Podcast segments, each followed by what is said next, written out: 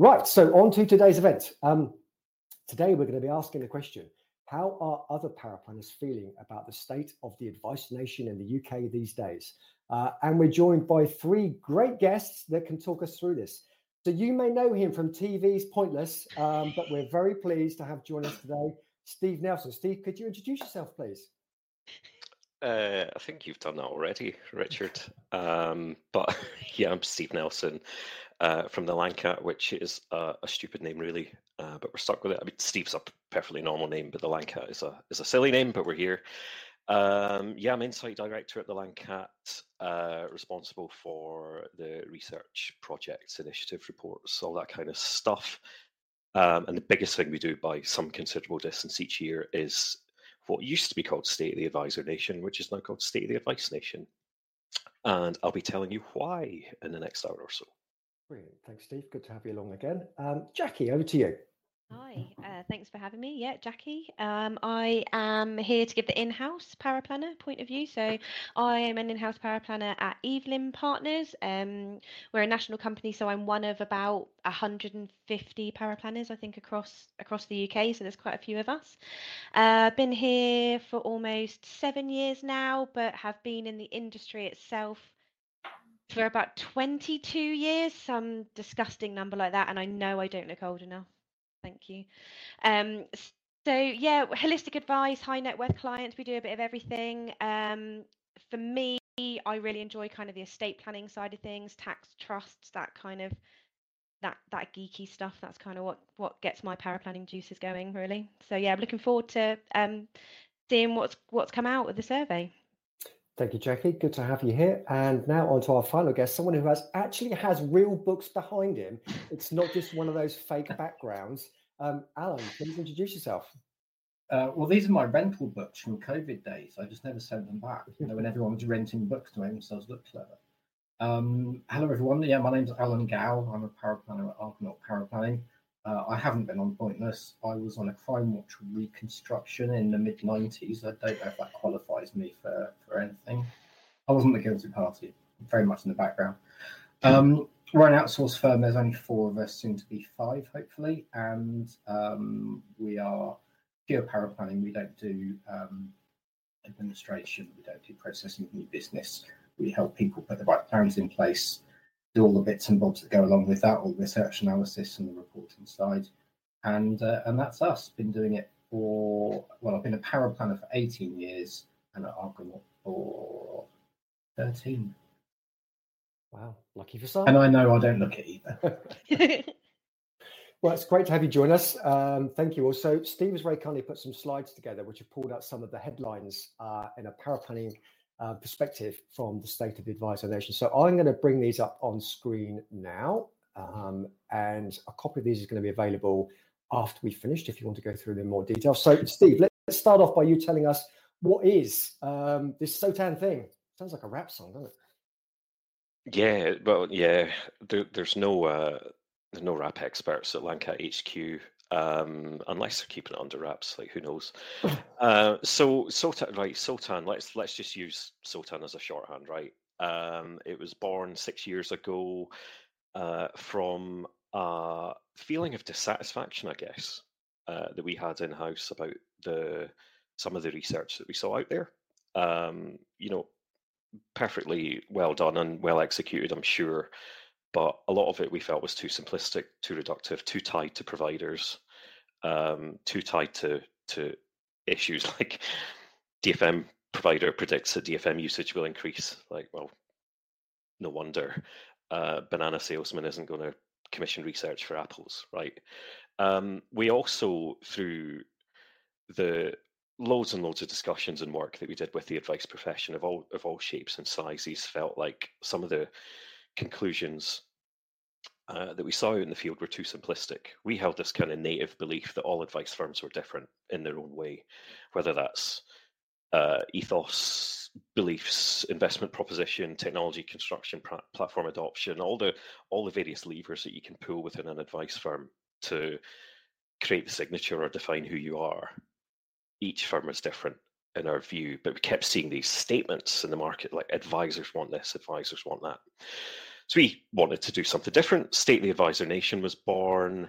Um, it's not just about, it's not a study just about what you do and what you pick and what defines you. It's as much about how you feel about the sector, about the profession, about wider society, uh, about the wider financial services sector. We want to understand how you think and how you feel and what's important to you because a lot of the work that we do um, is at the Lang Cat is like position ourselves in between all the main actors in financial services. And by actors, I mean the regulator, providers, manufacturers, asset managers, and the advice profession, and try and help them all work a little bit better together. Um, what we've not done a good job of historically is catering for different role types within the sector. Um, we've always made a big noise about, you know, if you work in admin, compliance, investment construction, paraplanning. we want your views, we want you to be part of the Lang Cat panel. And that was a genuinely held belief, right? But we've done a bad job of actually executing that in our work. I think this year's different, where we tore SOTAN apart and then built it back up again using role specific groups through the survey. So if you are a business owner, you got a certain set of questions. If you're an advisor or a planner, you got a certain set of questions. If you're a paraplanner, you got your own section as well. And then there was like a universal section of questions that everybody got, so we could start to look at interesting things across across roles. It's free from provider influence. No one buys a, a a question, no one buys a section, no one sponsors a paper. It's entirely our work uh, in partnership with the advice profession. So we've got people who've helped us. I think Richard uh, on this very call, a very host has been, you know, he, if if we had a Hall of Fame next door with pictures on the wall, Richard's helped us out so much in the past that, that he'd have his his mugshot on it. Uh, we couldn't do it without the advice profession. So that's what's different about this year.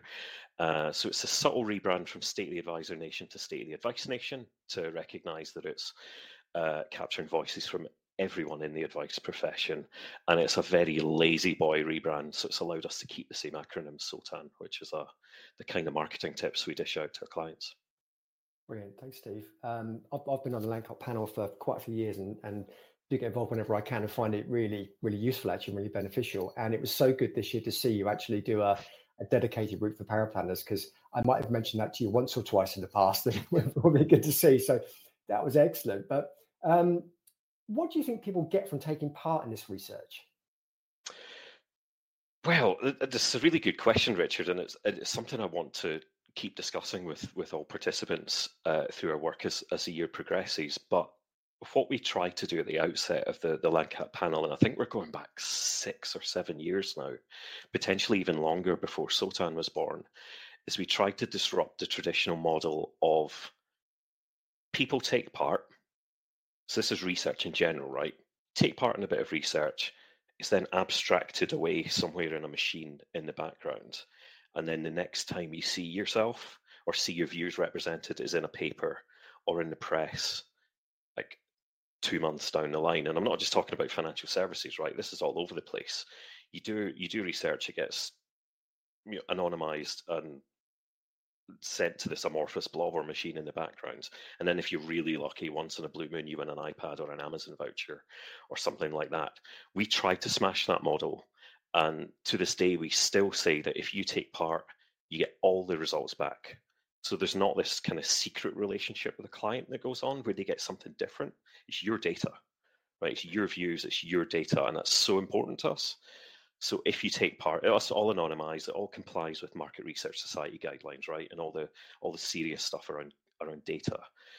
But you will then be able to see complete peer review. So if you're, we launched a study today on guaranteed income, for example if you read my email and go, God, that subject interests me, I'd quite like to see how I compare to my peers, then you're going to get that debrief in a month's time. We also, to try and disturb the traditional prize draw element, we do a charity donation. So two participants each month win a 250 quid donation to either cause, one of the big, big causes like Samaritans or Macmillan or whatever, or a local cause. Doesn't have, even have to be a charity. We've had people give money to a youth group to fix a roof for example, and it's like the best part of the job to hear these stories and, and hear what, what means means things to people. So that's the the main thing that, that people get back in return.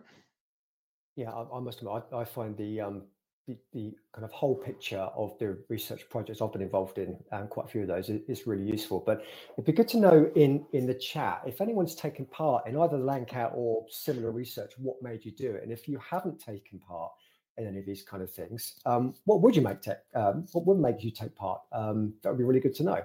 So let's have a look at some of the results then. And before I do that, um, and there's a couple of people having a few connection dropouts. Mm-hmm everything looks okay this end. Um, so it might just be some isolated kind of internet problems. And Inga's just said, try refreshing the browser, you know, the old turn it off and turn it on again thing, um, which should work. And make sure you're watching in Chrome um, or Arc or Edge, because um, they're the best ones to watch in. So let's look at some of the results then, shall we, Steve? And let's start off by looking at the demographics of the participants. So do you want to talk us through the top half of this slide, first of all, and then we'll come into the bottom bit? Yeah, so the, the top half is the uh, gender split of everyone uh, in the study, so the 400 participants, and it's fair to say that the, the male female split is. Um, you have to be careful to not walk into emotive language here, right? But the split is better in inverted commas than it has been in previous years. And I think if if you look at uh, FCA registered data from a planning and advice perspective, I think the split is something like 85-15 or, or something like that. I think that's ballpark. Um, on the right hand side, you see the age split uh, of the participants looking at wave six to wave five. And no surprises for seeing that that skews towards uh, the right hand side. So uh, planners and advisors in particular tend to be uh, at a more advanced stage of their career. I'm trying very hard to neutralize my language here, Richard, but they tend to be older, right, than average. Um, but if you look at wave five uh, compared to wave six, so the, the most recent wave in that kind of dark Lang Cat green color, uh, there's been a little bit of a movement uh, towards the left hand side. And I suspect you're about to ask me why that is, Richard. Mm, I am. You are. Uh, and that's because uh, why we're here today, right? We did a, a pretty sizable campaign to try and get as many paraplanners through the door as possible. And if you see uh, the supporting text underneath the charts, the gender split from a paraplanning perspective skews the other way, right? So we've got 55% um, female and 43% male, with one individual identifying as non binary. And certainly the age profile as well skews more towards that left hand side. So, what that's done uh, for us as a sample has not entirely equalized, but it's gone some way to equalizing the the data somewhat compared to previous years, which is really really interesting, and I guess is reflective of our work with power paraplanners behind the scenes, especially in the the uh, qualitative research that we do on a regular basis it, it's good to see the impact of the of the paraplanning community um, having on these kind of stats. And as someone that's too far on the right hand side of that age chart, uh, it's great to see that um, you know paraplanners are are generally speaking at a younger age, and the split between um, female and male is pretty consistent with a lot of the surveys that have been done by you know PFS, CISI, IFP before that, professional paraplanner, you know, it's pretty much slightly in favor of, of female um, versus male. But let me come to Alan and Jackie and see what's your kind of experience about the demographics, both at large and the whole population in the, in the paraplanner world. Let's start with you, Jackie. Does that represent what you see? Yeah, I think so. I think if you'd asked me to guess what where I thought those percentages would have come out, and maybe probably would have said slightly higher for females versus males in the paraplanning community. I know most places where I've worked, uh, the paraplanning side of things definitely feels to be more female dominated than male dominated.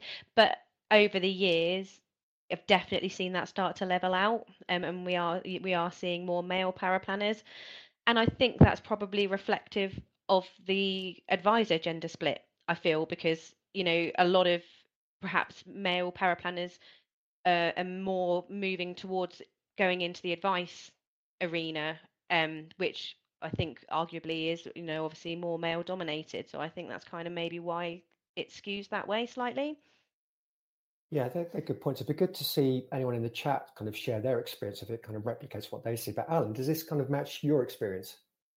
Pretty much, yeah. I mean, I think uh, uh as a as a company we're seventy five percent female, so we're like the polar opposite of the uh, of the chart on the left there. Um, similar to Jackie, though, I think if you'd said to me what, what proportion of paraplanners do you think are female, I probably would have guessed about sixty percent. Feels feels there or thereabouts. Um, why that is, I, I, don't know. Maybe there's something in the mindset, but I think you know it's not far from 50-50. Um, I think there's. Sorry. Sorry, did you, did you want to chip in with a with a thought? Yeah, I was going to, but I'll wait till we finish, Alan. Sorry, I thought you were okay, finished. Okay. Um, yeah, I mean, you know, when I was not part of this industry, I had this perception of financial advisors being a bit of a alpha male type role. So I don't know if that's got anything to do with it. In terms of the age groups, um, I mean, I've known a couple of paraplanners who've retired over the course of the last year.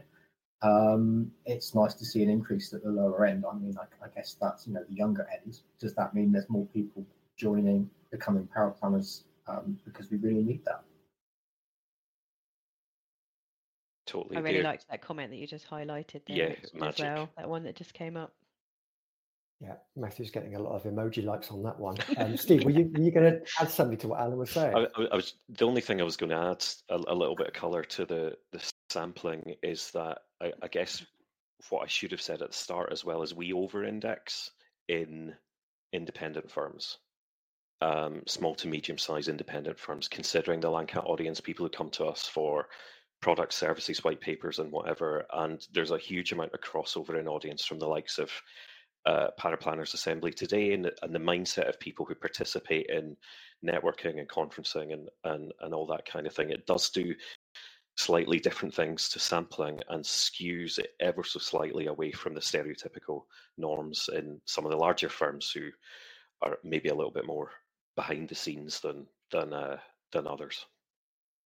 Yeah, there's some interesting comments in the in the chat because my follow-up question was going to be why do you think uh, you know, paraplanning in particular uh, is kind of structured from a demographic point of view this way? And that that question's been asked quite a bit and often the answers are quite um, sexist um, being straight to the point. Um, and i think a lot of people always saw paraplanning as being just a stepping stone to being an advisor. Um, and still, I think, the best thing you can do if you want to be an advisor, because it teaches you so much about what's going on, it gives you a lot of uh, core skills. Um, but certainly in the last five, ten years, paraplanning has become a, a, really good career in its own right. Um, so you can be a you know a career long-term paraplanner. You don't just have to be a trainee advisor, um, which is what a lot of paraplanners were called in the past. Um, but I'm going to put you on the spot now. So Jackie, why why do you think that um, there's a much um, higher representation for females in paraplanning community than advisors? I do genuinely think that it is um, that we are perhaps we can see the more scope in the paraplanning role than perhaps um, a lot of men that come into the industry can perhaps think can see themselves. I do think that a lot of males that come into the financial services industry, I think that you know I don't you know, I hate being gender specific on these things, but um, most of them are absolutely looking to be financial advisors. And I think a very good way into that role is to go from paraplanning into advising, especially if you're new to the industry. I think this is, you know, paraplanning is a really, really good way to learn you know learn learn the tricks of the trade and learn the products and yeah as andy has just said different skill sets i think it's the age old almost car salesman kind of thing that I think men are maybe just more confident in that kind of sales arena than perhaps women have been historically. I know that's very much the case for me personally.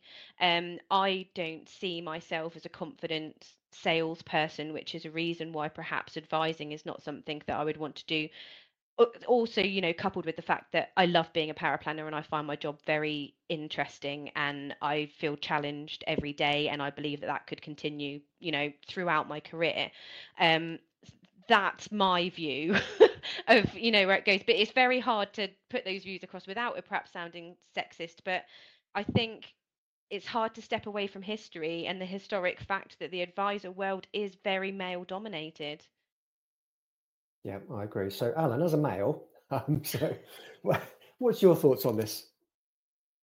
I don't think I've got a great deal to add to that, really, except to say that if 73% of uh, advisors are men, then maybe um, paraplanners, male paraplanners, are moving into the advice role quicker, leaving more women behind. I have no idea how that works, but I would say, you know, amongst our client bank, we've definitely got more than 20% of our clients are female. Um, so why it's like this, I don't really know. Is it changing? Yeah, I think it is quite a lot. Yeah, I think that's a really good point about um, matching the population as a whole. Because if you look at you know financial services, still the the most prominent talking heads and people that get quoted all the time are men. You know, they tend to be older men, you know, in a grey suit, grey hair, kind of. That that's just kind of the stereotypical view of it. Uh, there are some exceptions, of course. Um, I think when you think that um, you know the population in general is slightly skewed, you know, towards female, um, mainly because females tend to live a bit longer uh, than men, um, and yet the people that are there to coach and advise and plan, you know, their their lifestyles and, and their finances are most likely to be a men. Uh, are they going to get them, or are they not going to get them? Um, as Andy says, kind of male, pale, and stale. Um, it's an interesting one, but it's good to see paraplanning still kind of pushing the vanguards there of uh, of actually um, getting a fairer representation. I think uh, across the board. Um, and it's interesting about the um, the age split as well because there's there's this perpetual question about where's where's the new blood coming from? You know, where's the future going to come from? Because the days of people going to work from school at a life insurance company, learning about stuff, getting their you know level four, then going off into the world of um, independent financial advice, uh, mainly as a paraplanner, maybe an administrator, sometimes an advisor. Those days are gone. Um, but it's good to see that there's still a you know good proportion of younger people um, that's certainly represented paraplanning. So Interesting. Be good to see how that changes over the years. Um, and as I get further and further towards the right hand side, then I won't be worrying about it too much longer. But uh, there we go. so let's talk about where people are working then. So talk us through this one, Steve. Yeah, so this was a question asked of of everyone. Uh, we're interested. Uh, yeah, are you are you working um, fully or mostly in the office, 50-50, or fully or mostly remote? Um, it, like really interesting split there. There's still, you know, close to one in two people saying fully or mostly in the office, despite uh, you know, everything. You know, don't need me to lecture you on the new world post COVID and all that kind of stuff. Um, only 16% saying 50-50 and 37% saying fully or mostly remote. What starts to become really instructive is when you you uh, split by firm size. Uh, so we've taken three. The rules are uh, round numbers here, right? But sub 50 million assets under influence, we see a huge propensity to be uh, either mostly or fully remote. So just over four in 10. And a lot of these individuals, that was the case before. Uh, before COVID, you know, the the again, got you know gender specific language, right? But the old adage of Fred in the shed, um, or working out belly back bedroom, we call it as well, uh, up in Scotland sometimes um, that still holds true. But the pattern definitely changes as you go uh, up the firm size, looking at 500 million and above. So the very, very, very biggest firms, huge propensity of uh, 50 50. So just over 40% saying it's partly in the office uh, and partly at home, kind of reflective of our experience as an organization as well. I mean, we're the Lang Cat split almost exactly 50 50 between uh, Scottish people who mainly work here uh, next door and those who uh, work in strange places called England and Wales um, and in various parts of the of the country. So yeah, really, really interesting when you start to look at the data from different perspectives. Yeah, we've we've had our poll running and um, looking at the results now, we've got bang on 50% work remote most of the time. Um, and then it's just over 25% are fully or mostly in the office, and just under 25% are working in kind of 50 50 or hybrid roles. So um, we've got no way of telling whether people are working in big or small companies in the results there, but we do with our guests. So, Jackie, you work for a big firm, don't you? So, what's how does it work there? What, what's the score there? So, quite simply, contract changes. So, I think that's probably where you may have seen that with the bigger firms is that they're always going to go down the official route and get things written in writing. So, um, as we started to come out of the the back end of COVID and everybody mainly working from home, um, they made a decision to start categorizing workers. So you have we have either fully remote, um, so classed as home based workers, and then you have kind of like hybrid versions that kind of step up from that depending on your role and those different um, those different categories uh, dictate the number of days that you are expected to be in the office. So I fall into um, what they call um, a partly remote partial remote worker. So my contract stipulates minimum of one day a week in the office, um, and the rest can be home based. But of course, it is flex the other way. Um, so I actually quite like the office. I so I actually personally tend to split my days 50 50 um, and we also have a very large central based paraplanning team as well which obviously you know I, I work just in our bournemouth office just with our bournemouth advisors but we also have a very large central team which obviously work for advisors all across the country so they are all pretty much you know 100% home home workers but yeah these things get put in writing i you know I only know where I am with the bigger firms, but maybe I imagine with the smaller firms, they're perhaps a little bit more flexible. Haven't perhaps put stringent rules in place as such. Yeah, and that's a good point. I'm just going to pop a comment up on the screen that Nathan's put in the chat room. Um, I think the remote and office split differs massively for outsourced versus employed paraplanners, um, although you can get employed outsourced paraplanners as well, just to confuse things. Um, but um, yeah, I think that that's a fair point. Although the outsourced world, although there's no accurate data on it, although Steve, I might ask you in a second if you've got any of that, but um, it, it's kind of a, around about 10, maybe 15% of the population roughly is about outsourced. I'm not sure how much of a difference that makes, but Alan, we were having a chat before, weren't we, about office or home or those kind of things. So you are an outsourced paraplanner, you're an outsourced paraplanning business. What's the score with you in this kind of remote or office based stuff? Well, we, we started off office based and we, we've ditched it. So the problem with having everybody based in the office is that the pool of power planners that we could recruit from was pretty tiny.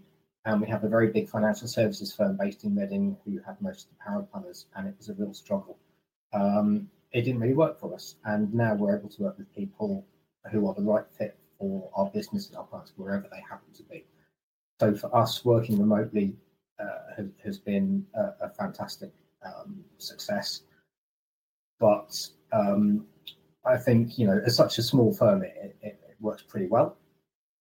Uh, looking at the results here, I mean, this this uh, bar chart on the right, it, it looks like the the smaller firms are perhaps a bit more prescriptive. We've got we've got the thirty percent um, and seventeen percent at each end of the spectrum. It's like the, the middle bit where you've got the flexibility is a bit smaller than it is for the for the bigger firms.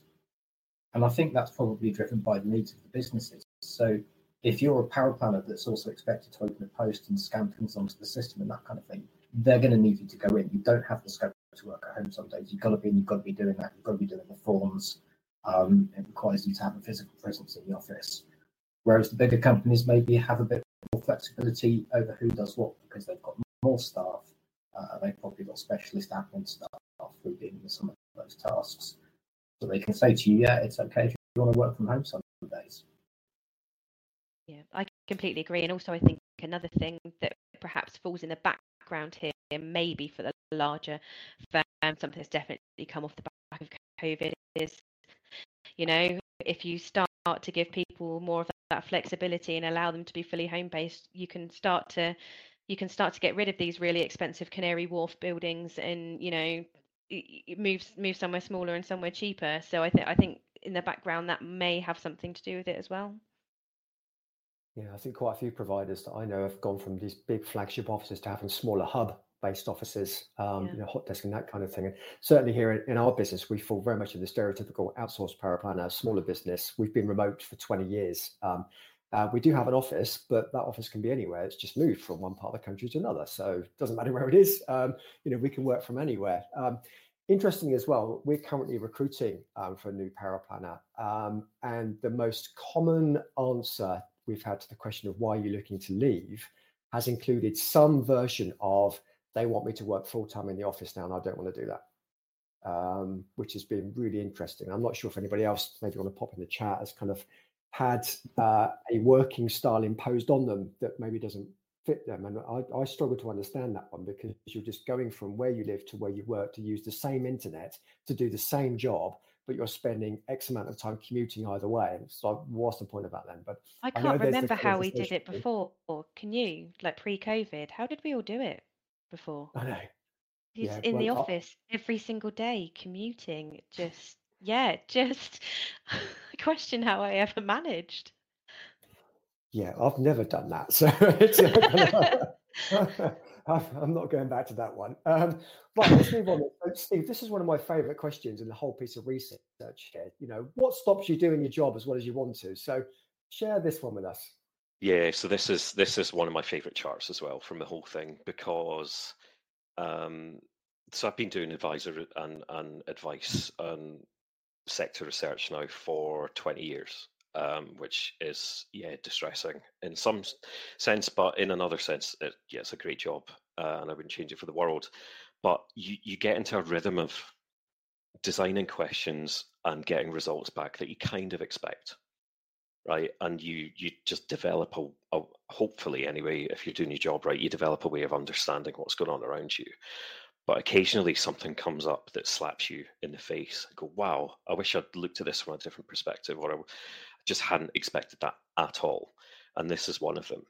Um, so we've done a load of work on technology and integration and letter of authorities and inhibitors to, to jobs across various work streams. So we wanted to find out um, from paraplanning profession what's the biggest inhibitor. Number one, we did expect but we expected it to be a lot stronger. So 49% of people saying it's product provider administration, whether that's chasing up something, whether it's something not happening, whether it's doing multiple letter of authority requests, etc., etc. That's the biggest inhibitor. What we didn't expect was clarity on what I should be doing on a day-to-day basis with the advisors I'm working with to be so so close behind with 42% saying that that's a number one inhibitor uh, of their day-to-day working life, which indeed is six times uh, the inhibitor of the technology we use. Um, now, maybe I've walked into this naively. I don't know, but I love uh, getting data like this back because it starts to make you look at things from a different perspective. Because it's easy for us as a third party to go, oh, technology integration, something whiz bang will come along and that will save the world and fix the world and X, X, Y, Z. And to a certain extent, that's still true in in some respect or to, to some extent. But to have four in 10 paraplanners saying, my working life could be significantly improved if we could work better, and this is a human to human thing, right?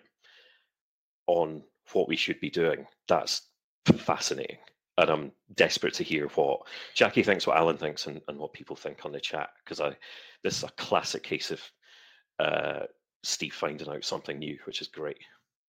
Yeah, I, th- I, think the chat might have a few thoughts on this one as well. So, Jackie, let's start with you then. Are the advisors really the problem?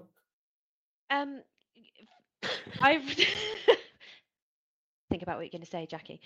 So, when we first spoke about this, when we were having our little test call, I think I said to you the first thing that came into my head when you asked me this question was the advisor. Like literally, that was my off the cuff immediate response.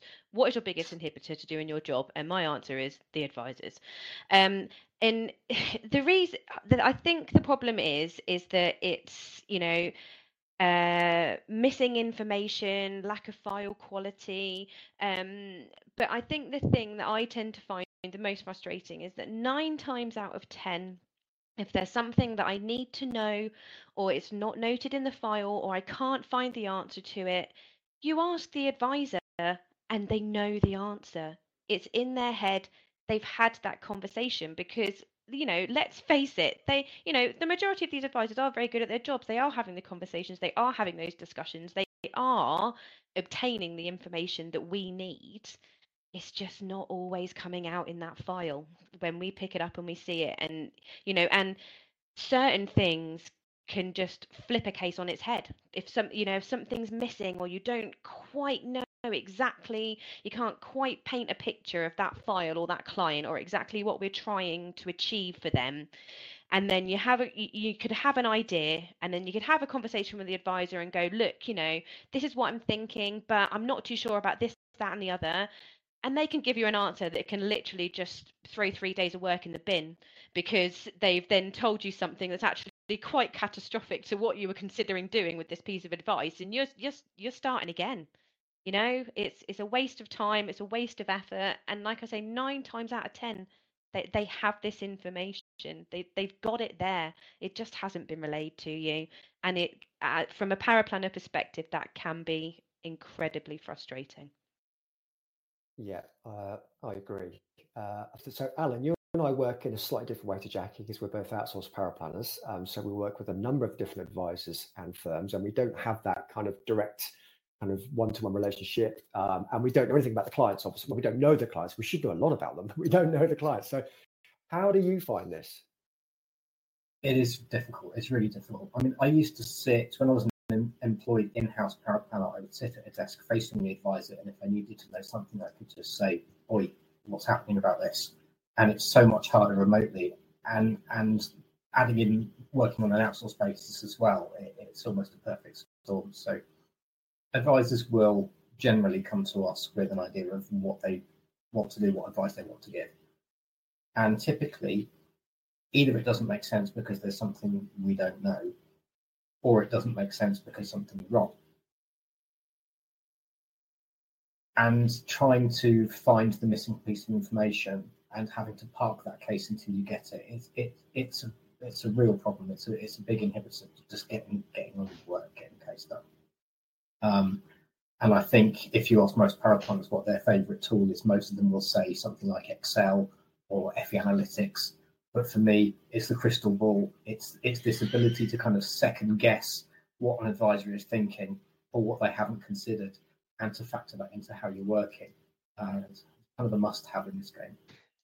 Absolutely, I'm I'm I'm forever trying to work on my telepathy skills. yeah, I, I think it's um I mean, they're, they're, not trying to make our lives harder. That, that's the bottom line here. So it's not that they're going out of their way to make us paraplanners a bit unhappy. But, and I'm going to sound like a stereotypical paraplanner, it's about good systems and processes and following them. Um, you know, there's certain bits of information that we need to do our jobs properly to get a great outcome for the client. We're working as a team with the advisor to deliver that. So let's let's get away these barriers. You know, if it means you've just got to spend an extra five minutes just relaying some information in whatever form works the most efficiently, you know, then then do it. Um, and Christina's put a good comment in the chat. So it's amazing how good I am at lateral thinking now. I'm outsourced. Yeah, that that's one of the big skills. Um, you know, problem solving, lateral thinking, filling in the gaps, uh, as someone else might call it. Um, that's a really important skill of a paraplanner. Um, but um, Rory Percival, some of you might remember, who's uh, gone off to do much more interesting things now, used to say that his key thing was, you know, flowery language. We want to hear the words the clients use about their objectives so we can relate it to suitability. Love it when we get that kind of stuff. Um, and that, that's the most important thing. And um, again, I'm going to speak on, on my role as an outsourced paraplanner. I've worked with some advisors for over 20 years. Um, so you just kind of get to know them. And that, that's a benefit about working in one firm and maybe working with a, a, number of advisors for a period of time. I just know what they mean. And I've worked on these clients' cases for 20 years. So you just kind of build up that knowledge. But when I start working with a new advisor um, and they're not quite so good at transferring that data, it's just like, oh, you know, help you bang your head against a brick wall. Um, have Jackie or Alan, have you come up with any solutions that might work? Um, well, we actively mold our advisors here. So I'd say similar to kind of what you're saying, you know, you've had that advisor that you work with for 20 years. Um, we kind of don't take any of this rubbish here in the Bournemouth office, to be honest. Um, if you, you, know, we we communicate. We have a very good communication system with our advisors, you know, and quite frankly, we've spent years molding them. We've spent years and years training them on how we want them to do relay their job to us.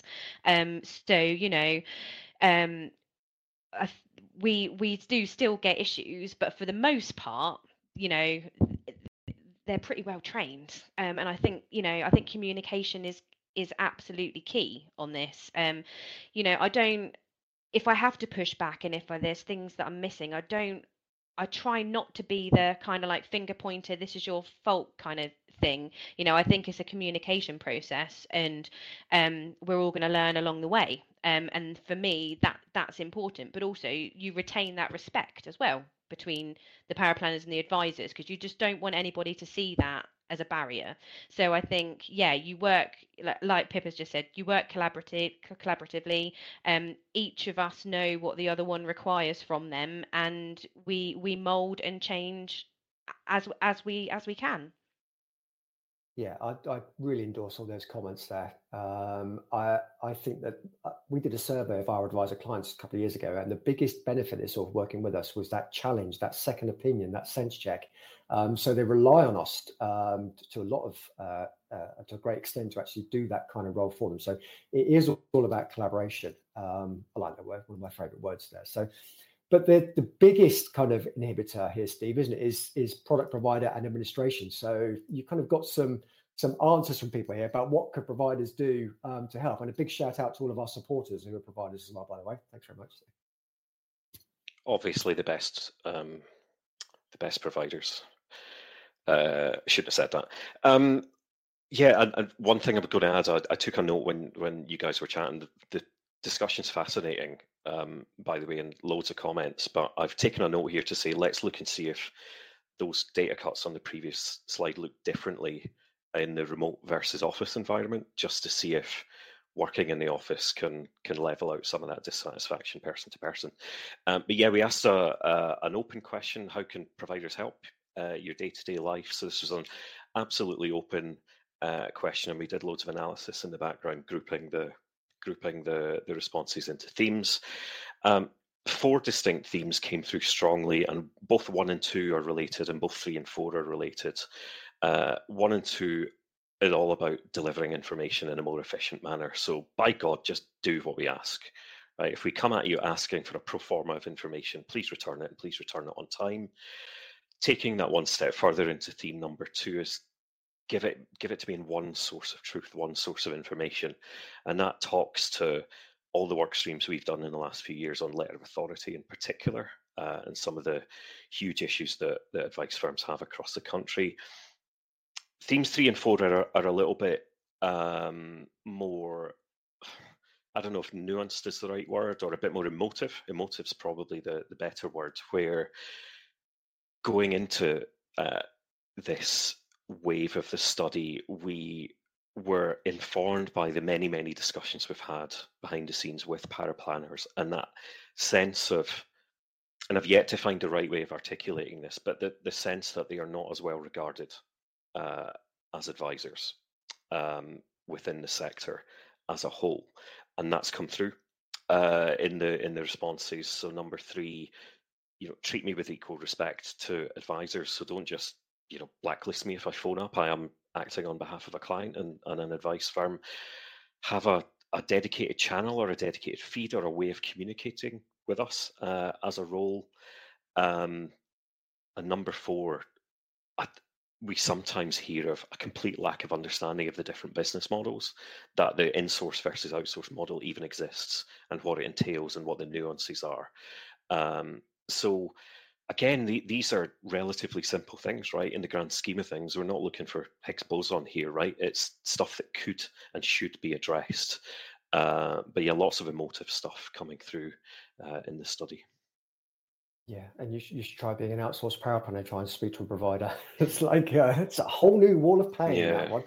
Um, uh, people can read kind of some of the more anecdotal comments when they look at the slide deck, but um, this does lead us nicely onto the next slide, which is about um, what people think of the paraplanning role. In what regard is the role held? And there's two really um, interesting stats that came out um, for me on this one. So we just said that providers had the biggest slice of the, the inhibitor score on the last one, but on this one, Paraplanners thought they understood us really well, more than anybody else. Um, and the other surprise for me on this one was um, who has an extremely poor regard for paraplanners, and the highest score was the regulator. I was quite surprised by that one. So, what did you find of this one, Steve?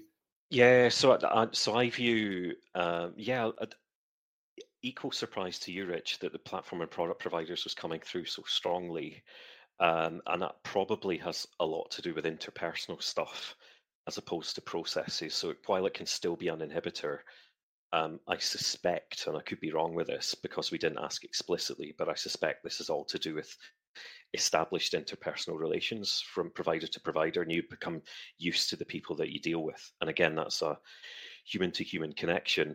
Uh, the clusters two and three are virtually identical if you look at it on a net positive basis, and there's probably a, a little bit of statistical significance. Uh, I don't want to get go down the weeds with statistical language here, right? But it's virtually uh, identical based on the sample size. But yeah, regulator. That's that's a pretty bleak stat. That um, almost one in one in two saying it's uh, they believe the regulator holds them in a poor regard, and I think that's probably got a lot to do with them simply not using paraplanning in their language. The in most regulation I see, and I'm allergic to uh, any form of abstract legal language. That's probably because I've gone through a divorce uh, in my life, so I, I, you know, I shake when I start to see that kind of abstract language. Um, but yeah, it's probably because it's it's not acknowledged. I think we're seeing comments coming through coming through already. Again, that's a human reaction, though, isn't it? Yeah. Um, Jackie, what, what's your views on this one, the results of this one?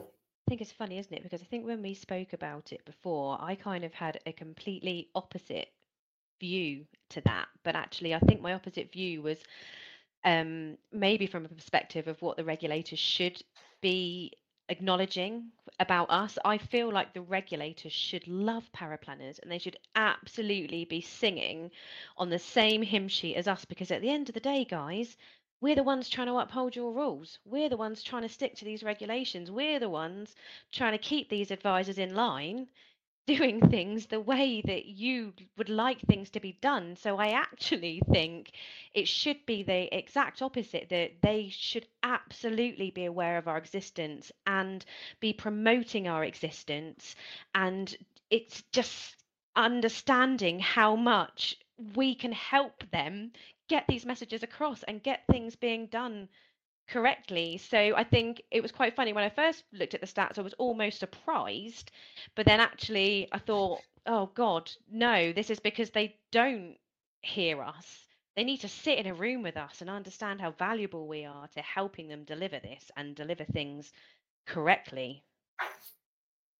Yeah, let's get Jackie down to Canary Wharf now, shall we? sort that out. Um, Alan, any different thoughts or other thoughts on this one? Not, not really, not a great deal. I mean, my first thought when I saw the results of the survey was, this is by omission. They're not talking to us. They're not talking about us. So we're just not being acknowledged. It's what Steve said, uh, but they should be. And really, I can't add anything to what Jackie just said. It's absolutely spot on.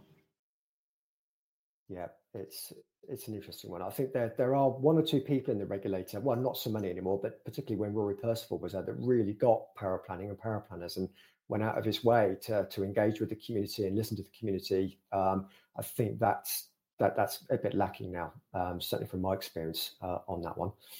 So let's um, let's talk about what keeps us awake at night, shall we, Steve? Now, th- this question was really aimed at business owners, um, which some of us on this session are. You know, we're paraplanners and business owners, but some of us work for businesses. So um, while you talk us through the results on this one, it'd be good to know in the chat room um, what keeps people awake at night in terms of their work. Um, if you could share that in the chat. But Steve, do you want to talk us through this one? Yeah, I, th- I think uh, uh, first thing to say is there's a there's a wide range of responses. So what we're illustrating there is the most predominant reason that was mentioned by uh, business owners and directors. Um, the 31% saying compliance and regulation is reflective of uh, some of the more open verbatim-led questions that we have uh, hosted in State of the Advice Nation over the years. Um, lots of business owners feeling that they are overly regulated, that the eye of Sauron should be facing uh, or pointing elsewhere. Uh, the vast majority of advice firms of all shapes and sizes do amazing work and great work to a high standard. But in terms of the sheer depth of stuff uh, that's gone on, so not only consumer duty, right? Consumer duty is the, the the thing of the day right now, but you know, in my, I'm just thinking back in my time at the Lang Cat, which is coming up for 11 years now. We've dealt with PS 13.1, so unbundling of charges, uh, MIFID 2, pensions freedom, the whole raft of uh, uh, sustainable investment and ESG changes, and now consumer duty. So there's just been perpetually something um, on the regulator's agenda that's driven fundamental changes to the way that we have to operate. So it's no surprise to me uh, to see that that's a predominant segment, but then that there's a long tail of uh, other stuff that, as someone who helps run a small business, uh, I recognise lots of those as well, frankly, because uh, they're things that, that keep me uh, awake at night, uh, other than the monsters, Rich. Yes, well, we said we weren't going to talk about those, but um, you've let them out now. So, Alan, you're you're a business owner, small business owner. I'm really hoping you're not in the seven percent that your staff keep you awake at night. But um, there, what's the main reasons that apply to you? Fortunately, I'm not. No. Um, I have well, there's there's three main things. I think one is that there's something about waking up in the morning at three o'clock because um, you need a wee that makes your brain go, oh, hang on a second, because you're away from your desk, you're away from the screen, and and it, I just have these moments of clarity, I guess, at that sort of time of night on on things that I can't get my head around when I'm in front of my uh, computer. Um, and suddenly a, a, solution to a case will pop into your head, and you think, that's it. So um, I used to be quite good at writing legibly in the dark because I had to get it out of my head to be able to park thought and go back to sleep. Uh, now I just leave my phone on but muted. I'll just pop, pop myself a note and pick it up in the morning. Um, the second one is the to-do list, which I think you know to-dos and, and workload probably applies for, for many of us. Um, but the one that's most interesting to me at the moment is I've had a few conversations with people recently about AI, and in particular now I'm finding I'm having these thoughts in these kind of moments where I've got a bit of headspace to think about what we can actually do with this. And that started off for me as playing about with ChatGPT and going, yeah, okay, but it's progressing, um, and it's things like getting transcripts of um, meetings that advisors have had with their client, um, and systems that will pull key information out of those meeting notes and provide us the things that sometimes we currently don't get on the case that make the world of difference. Yeah, uh, we're doing a special online assembly on AI early in the summer. Um, the good, the bad, and the ugly is the working title on that at the moment. Um, so um, we'll, we'll, be covering that a bit more. Um, so, Jackie, I mean, you work at a big firm. Surely you just leave at the end of the day and don't worry about anything? Um, sometimes, sometimes that that happens. Um, I tend to have two levels of anxiety that happen for me at work when I, I physically feel my anxiety levels increase. Um, my my first one I call my AQ anxiety. So this is advice quality in our team. So whenever I have to send a case to AQ for pre-sale checking, uh, I suddenly get this anxiety about whether I can remember to do my job anymore, um, and and just start to doubt every single word I've written in that report and everything I've done, and and they'll always pick on on something that I've not thought of. So yeah, AQ anxiety is a is a thing that tends to keep me up at night sometimes, and um, meetings booked anxiety stress me out a little bit. So um you know oh just so you know here's this file to write in the meetings in five days time. My anxiety levels tend to hit the roof at that point. So they they are my two general levels of yeah of of, of stresses that um would would stop me sleeping at night yeah, I think we're in the 91% that reported they don't sleep well, which was a bit of a shame, isn't it? So, um, so last slide, Steve, was about our old friend. You've mentioned it already, uh, and that's consumer duty, isn't it? So um, we'll pop a link in the chat actually to an online assembly we did uh, was it last month or it was sometime in the last few months? I've lost track of everything um, on Consumer Duty, which you can watch if you haven't seen already. So, um, Steve, what's this one about? Yeah, so this one is about the degree to which Consumer Duty has impacted your firm. Uh, we've got to remember that this the field work uh, was conducted at a certain moment of time, arguably the perfect moment to to uh, assess this uh, in the autumn of last year. So, field work was conducted um, in late September, right uh, up to early November, which was uh, coincidentally the broadcast date of Pointless Series 30, episode 31. There it is. It happened at last. Um, no further questions, Your Honour. Um, so what we're seeing there is a majority uh, of firms are saying, or they self-identify as it's not having a huge impact on their day-to-day working life. They're identifying uh, as being good firms doing good things.